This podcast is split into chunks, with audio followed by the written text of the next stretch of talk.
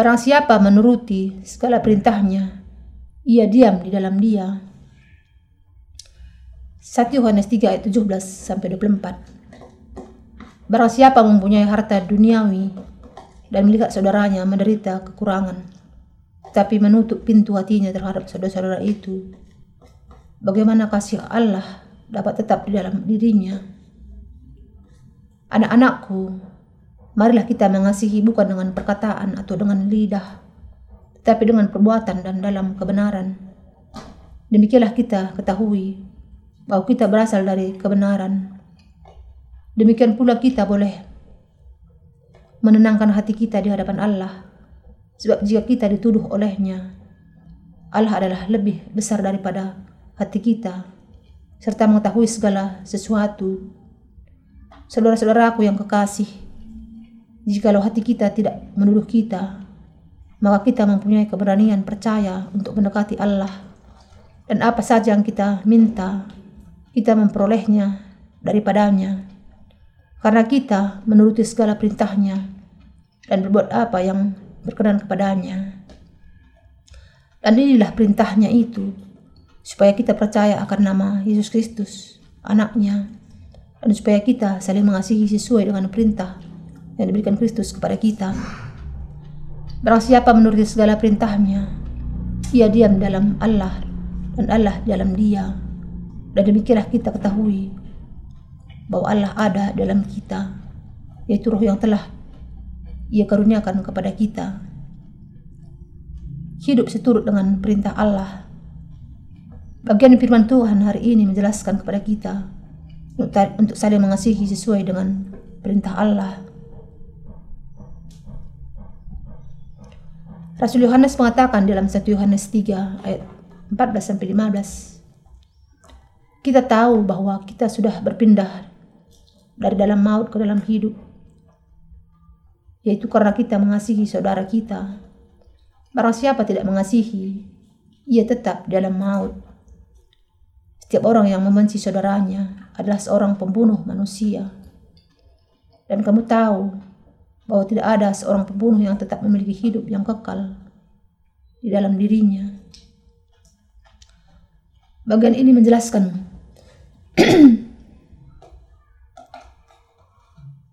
kepada mereka yang sudah keluar dari maut dan masuk ke dalam kehidupan dengan percaya kepada Injil dan Roh yang diberikan oleh Tuhan. Ayat itu menjelaskan bahwa kalau kita memang diselamatkan dari segala dosa dunia ini, maka kita harus saling mengasihi. Dengan demikian, kalau kita sudah berpindah dari maut ke pada hidup dengan percaya kepada Injil yang benar ini, maka sangat benar sekali kalau kita saling mengasihi dan lakukan pekerjaan Allah. Sebelumnya, Rasul Yohanes juga mengatakan dalam 1 Yohanes 3 ayat 11. Sebab inilah berita yang telah kamu dengar dari mulanya, yaitu bahwa kita harus saling mengasihi. Jalan kehidupan yang dikehendaki oleh Yesus Kristus Allah kita adalah agar kita bisa saling mengasihi dan saling bersatu kita sudah menerima kasih kasih pendamaiannya dan sebagai hasilnya kita sudah berpindah dari maut kepada hidup. Bagaimana kemudian kita harus menjalani kehidupan di hadapan Yesus Kristus, Allah yang benar? Kita harus mengasihi bukan hanya di bibir saja, tetapi di dalam iman kita kepada Injil dan Roh. Kasih kita kepada Allah tidak bisa dipaksakan dari diri kita, tetapi harus muncul dari kedalaman hati kita dan iman kita kepada Injil dan Roh. Tuhan kita sudah mengubahkan kita sepenuhnya sehingga kita tidak bisa tidak saling mengasihi. Karena Tuhan sangat mengasihi kita. Ia sudah menyelamatkan kita dari segala dosa kita dan memberkati kita secara berlim berlimpahan.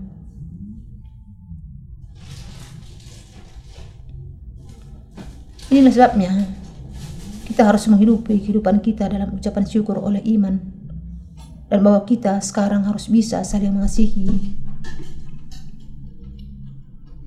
dalam Injil dan Roh karena Tuhan kita sudah menghapuskan segala dosa kita dalam Injil yang indah ini. Sangat mustahil bagi kita tidak saling mengasihi. Hal ini dengan kata lain, karena Roh Kudus berkuasa dalam hati kita, sehingga kita saling mengasihi. Kuasa yang mendorong kemampuan kita untuk mengasihi Allah dan sesama berasal dari iman kita kepada Injil dan Roh. Karena kasih Tuhan berkuasa dalam hati kita, kita semua tidak bisa tidak mengasihi Tuhan dan orang-orang lain.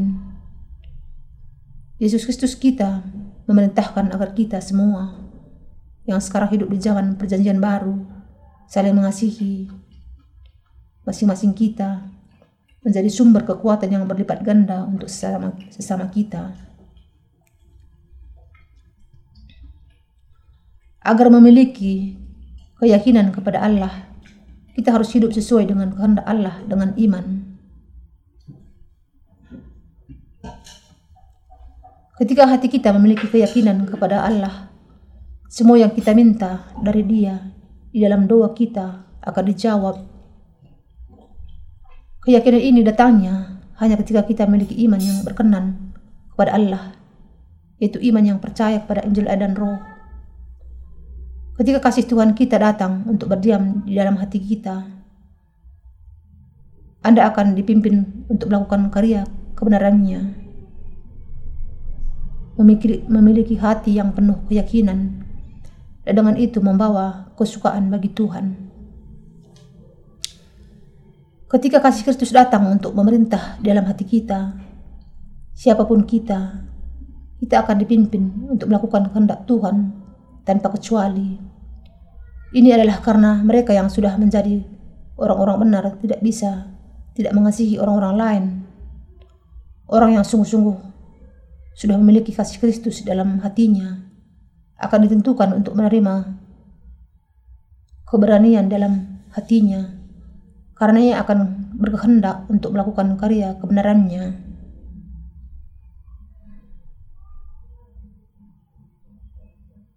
Pelayanan kasih Allah tidak dinyatakan dengan paksaan, tapi dinyatakan hanya dalam iman kepada Injil dan Roh. Dengan kata lain, iman kita kepada Injil yang benar inilah yang memampukan kita untuk melakukan pelayanan yang berasal dari kasih Allah. Injil air dan roh yang, diberi, yang diberikan Tuhan kepada kita adalah kebenaran yang nyata dan berkuasa yang memampukan semua orang percaya untuk menerima kehidupan kekal. Mereka yang memiliki roh Allah bekerja di dalam hatinya adalah sungguh-sungguh orang-orang yang sudah menerima pembasuhan dosa dari Allah dan percaya kepada Injil dan roh. Orang-orang yang demikian yang memiliki kasih Allah dengan iman akan menghidupi kehidupan mereka dan menempatkan iman yang kuat kepada Injil dan roh ini. Secara khusus mereka mampu membuang nafsu mata terhadap dunia ini dan semua keinginan daging lainnya sebagaimana juga kesombongan diri. Karena di dalam iman mereka mereka menganggap semua keinginan itu sebagai sampah belaka. Hati orang-orang yang demikian dipenuhi dengan kebenaran yang diberikan oleh Tuhan dan kuasa keselamatan dan karena itu, mereka lebih dari mampu untuk mengasihi orang-orang lain. Dan mereka juga bisa membebaskan orang-orang lain dari dosa, dosa mereka.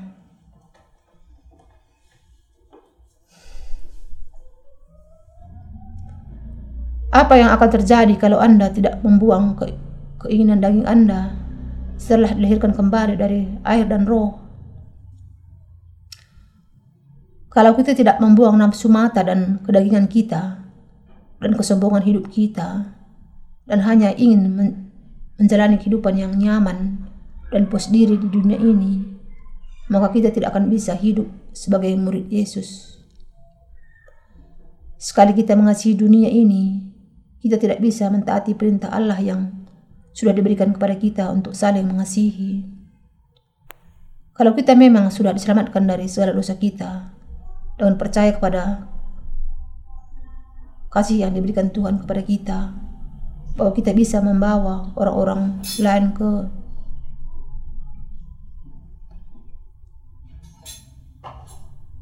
jalan yang memampukan mereka untuk juga dibasuhkan dari segala dosa mereka di dalam Yesus Kristus. Menyerahkan diri kita kepada pekerjaan kasih Allah adalah satu-satunya jalan supaya kasih Kristus bisa senantiasa memerintah dalam hati kita dan yang membuat Anda bisa senantiasa dipenuhi dengan kepenuhan Roh Kudus. Inilah rahasia yang memampukan Anda untuk menghidupi kehidupan Anda di dalam kepenuhan Roh Kudus dengan percaya kepada Injil air dan Roh agar kita orang-orang Kristen bisa menghidupi kehidupan kita di dalam kepenuhan Roh Kudus. Lebih dari semuanya itu, kita harus terlebih dahulu percaya kepada Injil yang benar ini, dan kemudian menyerahkan diri kepada kehidupan dalam terang yang memancarkan terang Allah, mengetahui semua kegelapan dunia ini.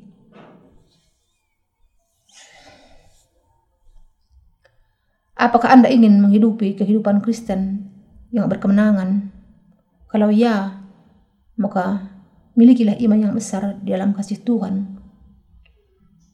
anda kemudian akan menghidupi kehidupan yang dipenuhi dengan roh kudus dan saling mengasihi semua dalam Injil dan roh. Sangat mustahil bagi Anda untuk dipenuhi dengan roh kudus kecuali Anda ada pegang kuat kepada firman Injil dan roh dengan iman Anda. Rasul Paulus juga mengatakan, ujilah segala sesuatu, berpeganglah kepada apa yang baik. 1 Tesalonika 5 ayat 21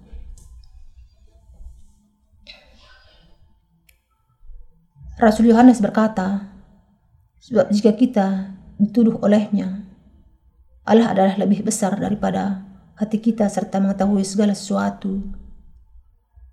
Saudara-saudaraku yang kekasih, jika hati, hati kita tidak menuduh kita, maka kita mempunyai keberanian percaya untuk mendekati Allah dan apa saja yang kita minta, kita memperolehnya daripadanya karena kita menuruti segala perintahnya dan berbuat apa yang berkenan kepadanya. 1 Yohanes 3 ayat 20 sampai 22. Saudara seiman, firman Tuhan ini meyakinkan kita bahwa kalau hati kita tidak menuduh kita di hadapan Allah, maka kita punya keberanian percaya untuk mendekati Allah Dan apa pun yang kita doakan, semua doa kita akan dijawab. Inilah sebabnya kita mentaati perintahnya dan melakukan semua yang berkenan kepadanya. Apakah jenis kehidupan yang tidak menuduh kita di hadapan Allah?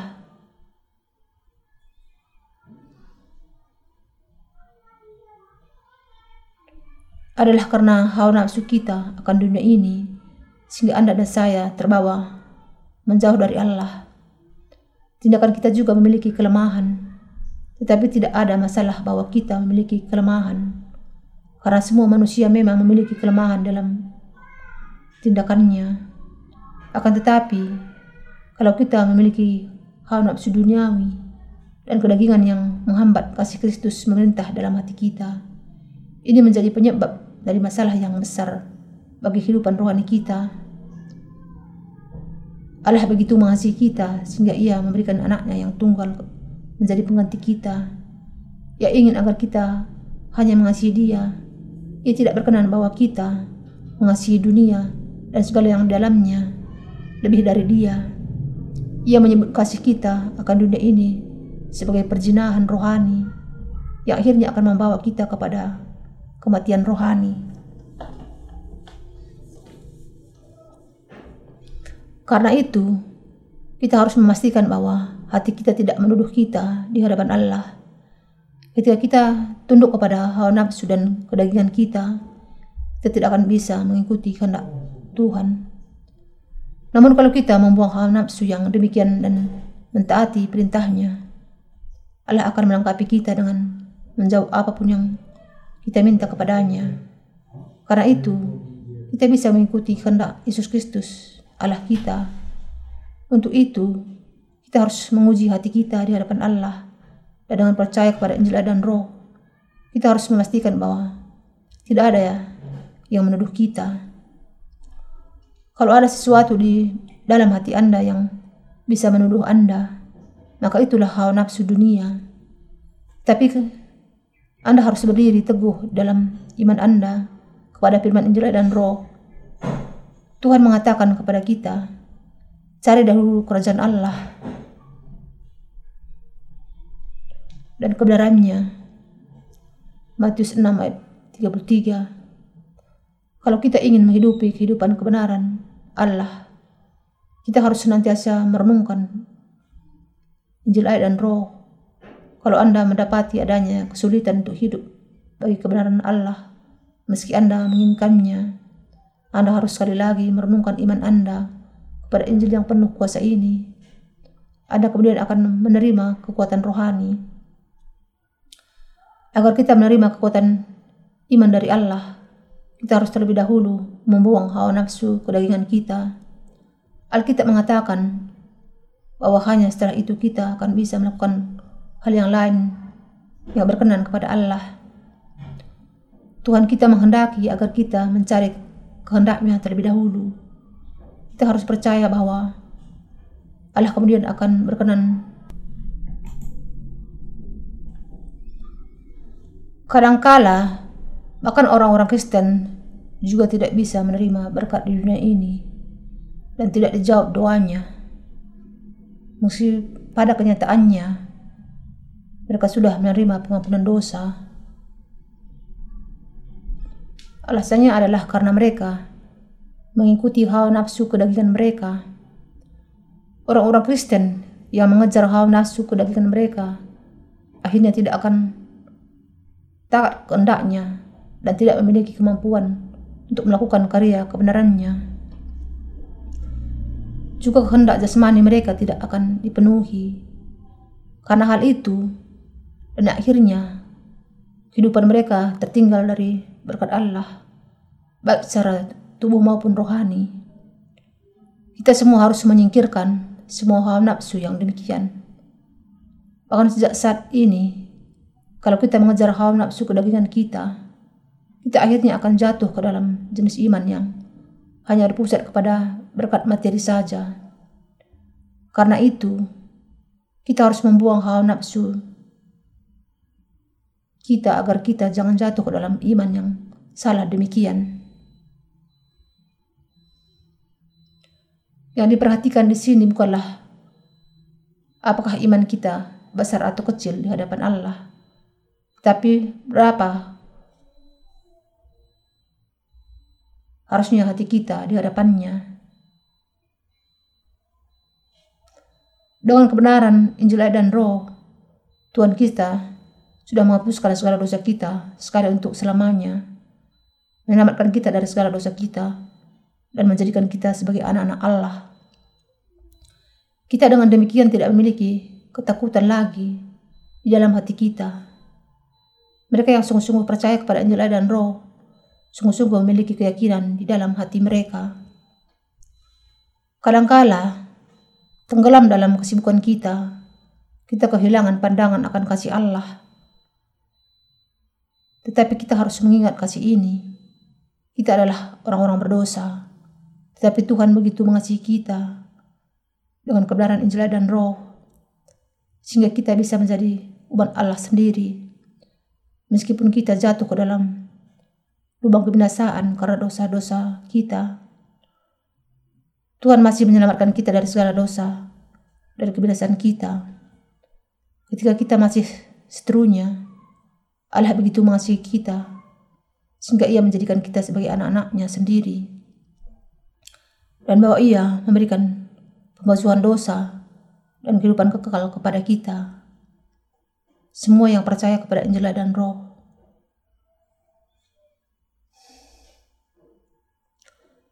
Dan ia mempercayakan kepada kita pekerjaan Allah dan memampukan kita melakukannya. Ia juga mengizinkan, mengizinkan kita menerima upah surgawi. Betapa bersyukurnya kita akan semuanya ini, bukan? Kita bersyukur kepada Allah dengan tak terkatakan. Ada saatnya ketika kita jatuh ke dalam hawa nafsu kedagingan dan akhirnya lupa akan kasih Kristus di dalam kehidupan kita. Ada saat di mana kita jatuh dalam keadaan yang demikian. Ketika kita menjadi marah dan frustasi, tidak menemukan sukacita dalam kehidupan, dan hati kita menjadi gelap. Tetapi kita bisa menemukan kembali iman kita dan berdiri teguh lagi dalam Injil kebenaran saat itu juga. Setiap kali kita mengingat kembali bagaimana Tuhan sudah menyelamatkan kita dengan kasih kebenarannya. Akan tetapi, dengan memahami dan percaya bahwa kasih Tuhan kita dicurahkan ke dalam hati kita, kita masih mengucapkan syukur kepadanya. Saya yakin bahwa adalah sebuah mujizat bahwa kita bisa sungguh-sungguh merasakan kasih Allah dalam hati kita, mengenalnya dan mempercayainya lebih lagi, ketika saatnya datang akan kenyataan bahwa kita sudah hidup bagi orang-orang lain.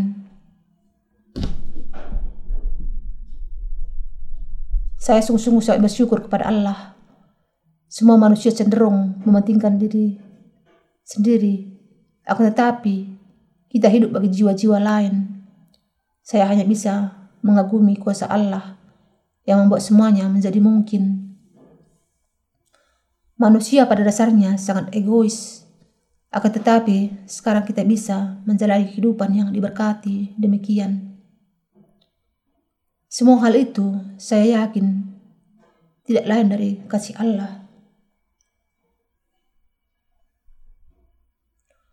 Namun kalau kita orang-orang benar tidak bisa menanggalkan hawa nafsu dunia kita, maka kita akhirnya juga tidak akan mampu mengikuti Tuhan dan hidup kita akan menjadi tragis.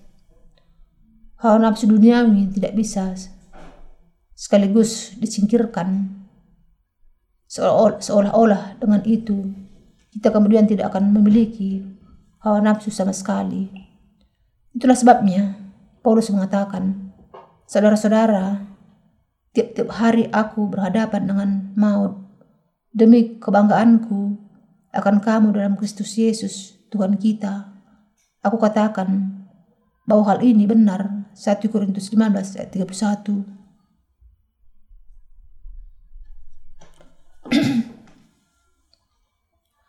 Apa artinya dia berhadapan dengan maut setiap hari?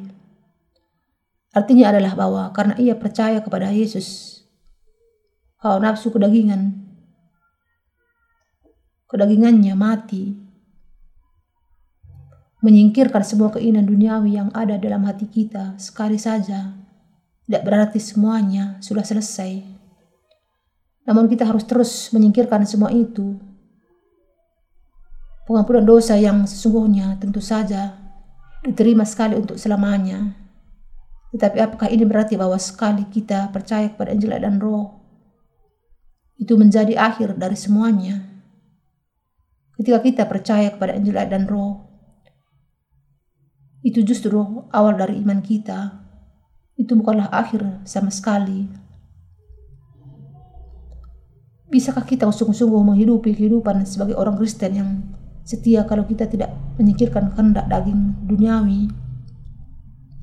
Orang-orang Kristen harus menyingkirkan semua nafsu kedagingan mereka setiap hari di sepanjang kehidupan mereka. Bagaimana kita bisa menyingkirkan kehendak daging dan kemudian menjalani kehidupan yang setia di hadapan Allah. Kita bisa menghidupi kehidupan yang demikian dengan merenungkan dan mengingat kembali kasih Tuhan dan mempraktekkan kebenaran Allah.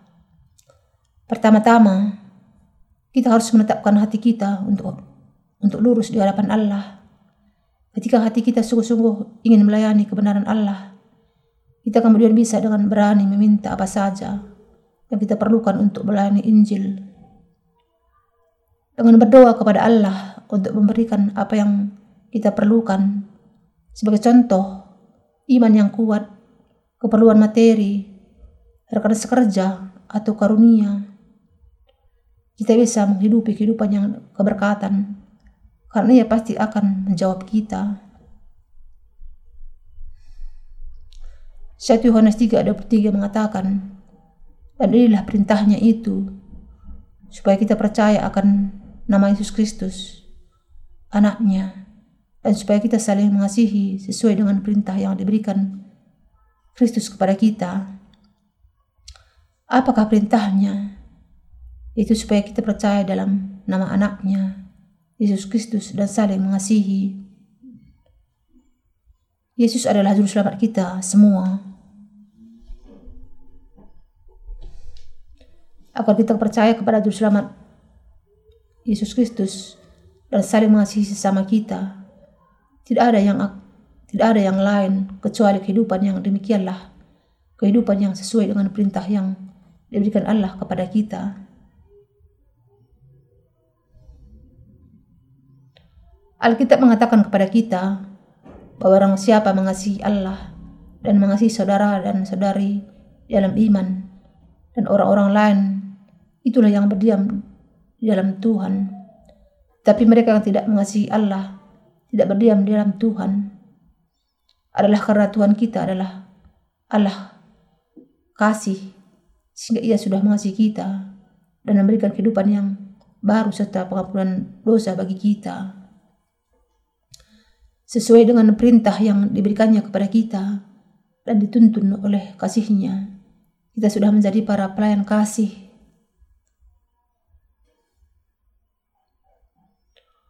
Rasul Yohanes menjelaskan bahwa kita harus saling mengasihi. Di antara kita, sebagai orang-orang Kristen dan pelayan Allah, kita harus saling mengasihi dengan sepenuh hati kita. Ketika Tuhan sendiri sudah mengasihi kita, dan sangat menguatkan kita.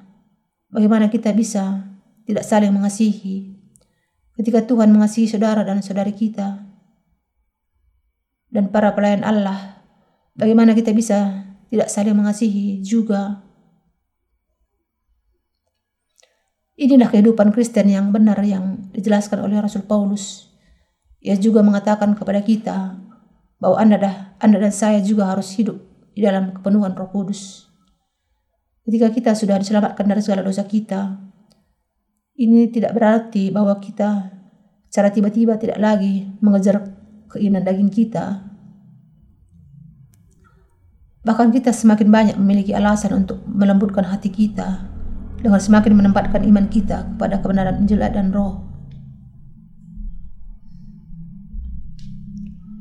Tuhan mengatakan kepada kita, kasihilah sesamamu Beritakanlah kasih Allah kepada semua manusia. Adalah dengan mau kita kepada adalah dengan iman kita kepada Injil dan Roh bahwa kita bisa melakukan hal ini. Bagi kita yang percaya dan hidup dalam Injil dan Roh, kita bisa hidup dengan bahagia. Tapi bagi mereka yang tidak percaya kepada Injil, Injil ini, tidak akan bisa hidup dalam kepenuhan Roh Kudus.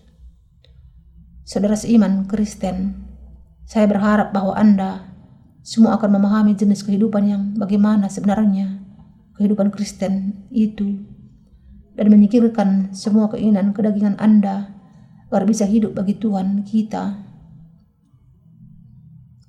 Dengan percaya kepada kasih, keselamatan, keselamatan, kuasa dan berkat yang diberikan Allah kepada kita, kita semua bisa memuliakan Dia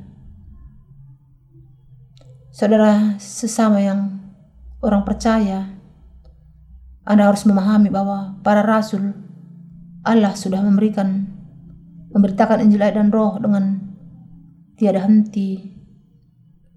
Para pelayan Allah hari ini juga memberitakan Injil yang sama. Semua firman Allah yang dinyatakan kepada kita dalam Injil dan Roh. Mengapa? Karena firman Injil dan Roh ini sudah membawa kasih Allah dan kehidupan yang baru bagi kita. Karena Injil ayat dan roh adalah teramat penting bagi kehidupan kita. Kita semua harus percaya demikian dan memberitakannya dengan tiada henti. Sekarang Anda dan saya memahami dengan jelas jenis iman yang bagaimana yang harus kita hidupi di hadapan Allah.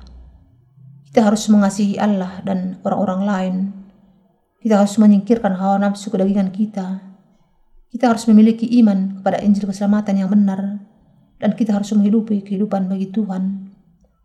Hanya dengan itu, kita bisa memelihara iman kita kepada Injil air dan roh ini dan melanjutkan kehidupan kita sampai hari kedatangan Tuhan kembali.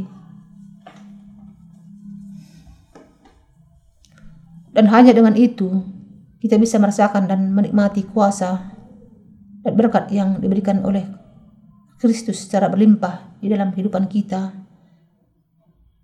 dan memperkaya kerohanian orang-orang lain dengan kebenaran keselamatan juga adalah doa saya yang paling tulus dan pengharapan saya bahwa Anda semua akan memiliki iman yang benar kepada Injil dan Roh ini. Kalau Anda dan saya sungguh-sungguh memahami kebenaran ini dan menerima pengampunan dosa kita, kemudian kita akan memahami betapa bahagia dan berlimpahnya kehidupan dengan iman di dalam Kristus. Bukankah kebahagiaan kita untuk menjalani kehidupan bagi keselamatan orang-orang lain dan bagi kemuliaan Allah. Di antara kebahagiaan yang demikian, sukacita sejati yang lain adalah bahwa orang-orang benar bisa saling bersekutu. Kita memang harus terus memelihara kebahagiaan yang sejati dengan menempatkan iman kita kepada Injil dan Roh. Saya yakin bahwa kalau kita terus mengikuti Tuhan dan hidup bagi Dia sampai hari kedatangan Tuhan kembali, kita semua akan sejahtera, baik dalam tubuh maupun roh. Saya memiliki semua keyakinan bahwa kita adalah orang-orang yang paling bahagia melebihi semuanya. Karena kasih kebenaran yang sudah diberikan Allah kepada kita. Haleluya.